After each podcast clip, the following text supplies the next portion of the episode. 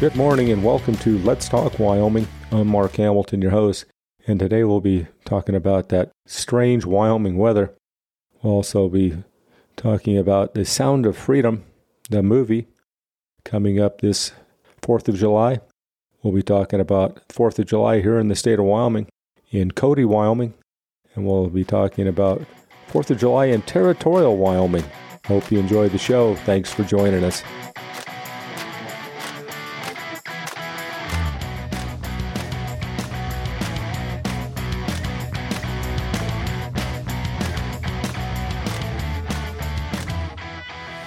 Taking a look at Wyoming weather here today on the 28th day of June. Yes, a couple more days and we'll be in July. Our weather continues to be strange. We're getting these storms, just a little bit of warm weather today on the 28th. Looks like we're going to maybe start to straighten up by the weekend, but we've just had storm after storm, which has caused a lot of issues with water. I know the Bighorn Mountains are shut off a lot of the campground areas because of the mud and the issues that have gone on with the roads. I don't know if they'll open them back up. It warms up over to the 4th of July. It'd be a really disappointing if they couldn't get people up on the mountain. But I was across to Sheridan again this week. The crowds are, not many people on the mountain right now. I guess biggest issue is access, but weather continues to be wet here in the state of Wyoming. We're cooling off, which is nice, but uh, I think I have a feeling we're going to straighten up here coming into July and get into some hot weather. But boy, stuff out there is growing. It's just beautiful everywhere. As I say every week, I'm a broken record on the state of Wyoming. How gorgeous is it out there? But again, weather in Wyoming continues to be unseasonably wet, maybe with a trending towards hot and heading into that 4th of July. 4th of July weekend is upon us where the 4th of July is on a Tuesday. I guess this is officially coming up this weekend is our 4th of July weekend. Again, as I mentioned in weather, some of those plans have caused some issues. I know for us, we do have a wedding on July 1st. Our niece is getting married up at Shell. And I think right now the weather looks like it's going to be cooperative. We always have a family barbecue down at the Hot Springs State Park. And we always like to go floating. And I think, as I said in the previous episodes, it looks like right now that that's not going to happen. The river is just streaming, screaming through town. They actually did cut it down to 8,000 cubic feet, but they, um, it is just unbelievable the amount of rain and, and the issues going on. So this to be pretty, pretty high for quite a while. I did see where our camp, our area that we do uh, rent there at the park, the uh, Jaycees have a section there, and there is a parking lot down there, and I noticed the water is right up to the retaining wall.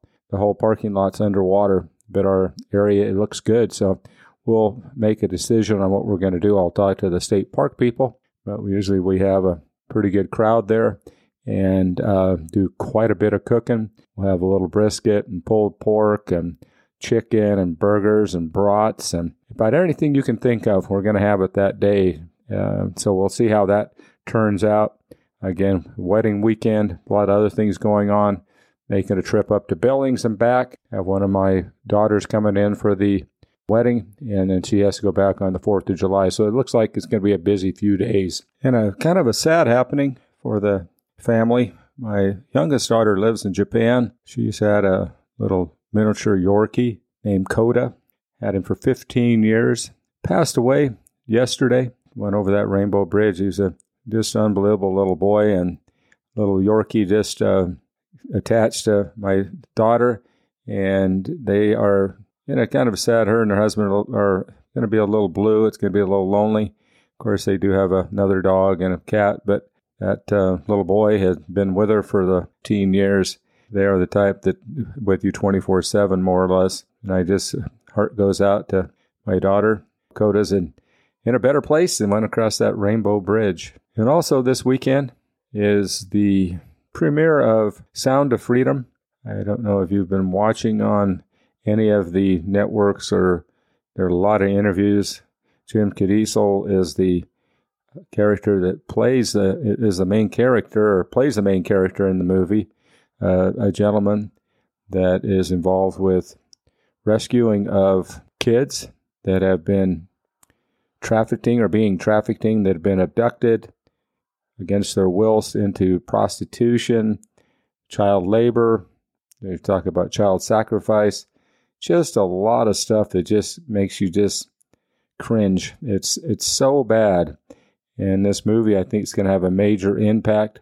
The amount of money, hundred, I've seen figures of 140 to 150 billion dollars.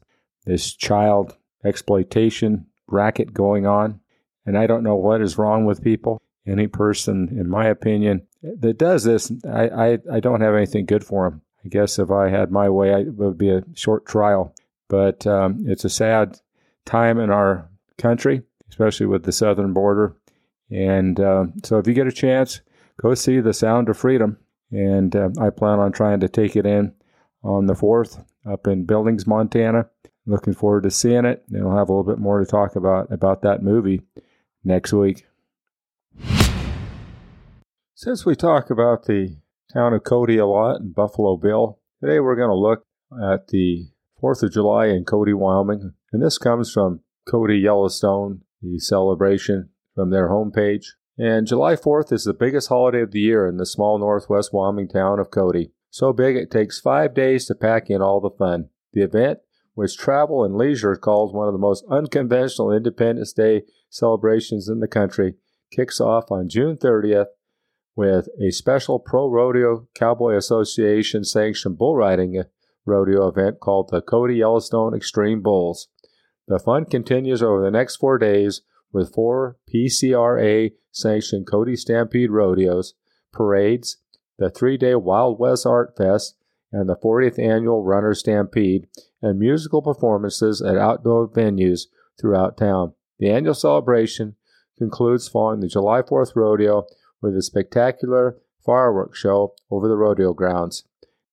The roots of the Cody Stampede can be traced to 1896, 125 years ago, when William F. Buffalo Bill Cody founded the town that bears his name.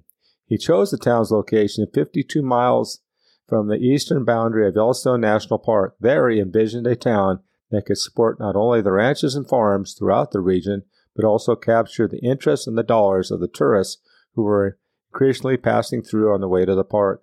Buffalo Bill Cody is best known as the legendary showman behind the Wild West Show, a traveling extravaganza that entertained audiences in the U.S. and Europe with performances that included skilled cowboys and cowgirls hailing from western ranches who theatrically demonstrated bronco riding, roping, and other rodeo type skills.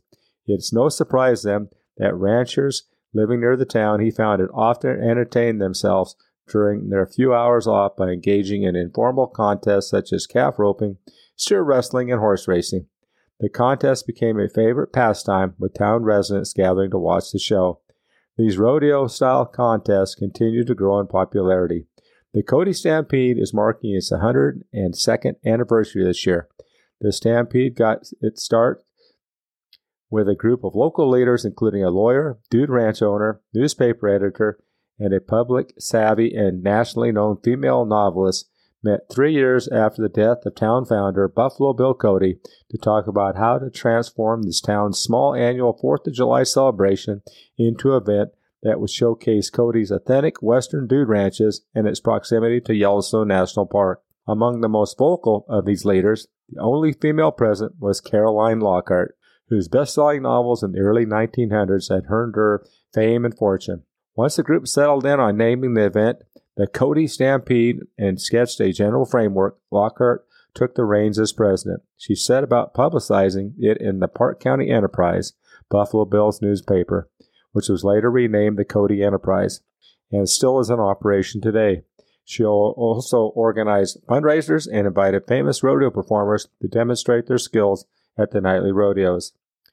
These town leaders had little idea that they would create an event that would be enjoyed and remembered by generations of Cody residents and visitors from all around the world. Much like watching the, for the appearance of the first bear cubs every spring, a favorite pastime among town locals is to predict the identity of the Cody Stampede Parade Grand Marshal. This year's Grand Marshal, whoever it may be, will be in good company. Grand Marshals of previous Cody Stampede parades included Chuck Yeager, John Wayne, Crow tribe leader Dr. Joe Medicine Crow, Gary Cooper, Longmire actor Robert Taylor, champion bullfighter Dusty Tuckness, Wilford Brimley, Dennis Weaver, and Steven Seagal. Coffee shop chatter about the identity of this year's Grand Marshal will soon start ramping up, said Wade, and it won't let up until an announcement is made sometime in June. Wade advised travelers to book accommodations for the Cody Stampede soon. The town offers an array of lodges, hotels, guest ranches, and campgrounds. Visitors may find an array of activities to keep them engaged when not enjoying the Cody Stampede event. Among them, the Sleeping Giant Zip Line, Dan Miller's Cowboy Music Revue, Heart Mountain World War II Interpretive Center, Buffalo Bill Center of the West, Old Trail Town and Museum of the West, and the Cody Trolley Tour. There may be also activities outdoors such as horseback riding, hiking, fly fishing, rafting, and kayak. And just a kind of a sidebar on Grand Marshals. Here a couple years ago, Mike Leach, football coach, our sports fans would recognize the name. He passed away this past year from a heart issue. He was a Cody native, grew up in Cody, and he always went back every summer. And he was the Grand Marshal quite a varying group, quite an interesting group of Grand Marshals. I wonder who will be the Grand Marshal this year. But definitely an event to take in. The rodeo is spectacular. They brought up Caroline Lockhart. We have done a story on her in a previous podcast about uh, her existence and what she did and what she meant. Her writing was just outstanding and what she did for Cody and the state of Wyoming. So definitely a fun event to go to. Again, make sure you are prepared for it. There's quite a crowd up there. It's hard to get around, but it's definitely worth it. And again, there's rodeos every night, starting with the Extreme Bulls, and it happens every night. And then there'll be rodeos going on all through the summer in Cody. Nice place to visit. Put it on your list, and then you can start from there, and you can make a lot of journeys around. One note that we talk about Beartooth Highway. That is the road you leave Cody, head north, and you end up going across on Chief Joseph Highway up near Cooke City. And you can either go into the park, into the Yellowstone Park, or you can go and you can head up the Beartooth Pass and then go down into Red Lodge, Montana. Uh, a week ago, Beartooth Pass got four foot of snow. Our Wyoming weather, pretty strange. Just a lot of things to do. Enjoy your 4th of July and make sure it's a safe one. Taking a look at the history of the 4th of July from T.A. Larson, The History of Wyoming. The 4th of July was a great secular holiday requiring elaborate plans. Although certain features appear again and again, citizens were usually awakened between 3 or 4 in the evening in the morning by cannons, small firearm, firecrackers, and torpedoes, after which steam locomotives, whistles, and bells greeted the dawn. Soldiers sometimes fired artillery salutes at sunrise and at noon. Two indispensable ingredients of a proper Fourth of July celebration were, were the display of flags and bunting and the reading of the Declaration of Independence. Prominent citizens, nearly always men, were chosen as readers. The orator flowed almost as freely as the whiskey, Editors had little to say about the oratory except on rare occasions. In 1870, the Cheyenne leader noted that Judge Howell's address was out of the usual line of Fourth of July rhetoric, and in 1890, festivities were parade, band music, patriotic songs, barbecues, rainstorms, shooting matches, horse races, and a great variety of athletic contests foot, wheelbarrow, and hurdle races, jumping, putting the stone, vaulting, and throwing a hammer. Commonly, men and boys try to climb a grease pole to win a reward resting on top. Often, a shaved and greased pig was released and a reward offered to anyone who could capture it. There were a few baseball games. South Pass City and Atlantic City clashed at South Pass in 1870. Fort Russell and Fort Sanders offered baseball competition for Cheyenne and Laramie teams, with scores in the 30s, not unusual. Beginning in the late 1870, firemen's tournaments became a regular feature of the celebration. There being straightaway races and more complicated hook and ladder and water test contests. A town of any size had a hundred or more volunteer firemen or two or more companies. At Cheyenne in 1880, the Denver firemen claimed that when they competed at the water test, the pressure was much less for them than it had been for the Cheyenne team, making it necessary for them to wait four seconds for water. They objected. Furthermore, to having all the judges be from Cheyenne. Of course, there were accidents. At Laramie in 1876, a whirlwind struck the ladies' stand, brought down the awning and its supports, and inflicted several scalp wounds. Certain features which would be introduced in Wyoming celebrations of the 4th of July in the 1890s were strangely absent in the territorial period. Cowboys and cowgirls on horseback, Wild West events, bicycle races. There were many horse and a few dozen bicycle and many riders for them, but they were not incorporated into the parades. Clifford B. Westermeier noted that Cheyenne had steer riding on the 4th of July in 1872, but that was certainly an exception on the territorial period. Inevitably, there was a dance in the evening, sometimes lasting till morning. The volunteer firemen, who dominated the celebration more than any other group, usually sponsored these dances, making some money for their organizations. Occasionally, there were fireworks displays in the evenings. For adults, there was much unpleasantness associated with the annual Fourth of July observance. The celebration is over, thank heaven, wrote editor Hayford in 1879. In 1885, he commented at somewhat greater length. It was about like all Fourth of Julys. Small boys whooped and yelled, exploded firecrackers and torpedoes, and grown men stood around wishing it was over. Fourth of July is the hardest day in the whole year, and everybody except boys, children, dread it for months ahead.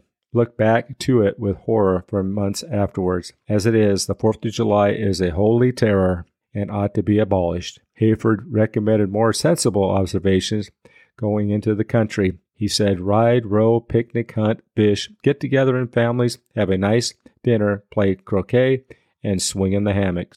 A rather different interpretation of the 4th of July back in territorial Wyoming. Thanks for joining us today, and we hope you enjoy our podcast. As per the Code of the West, we ride for the brand and we ride for Wyoming.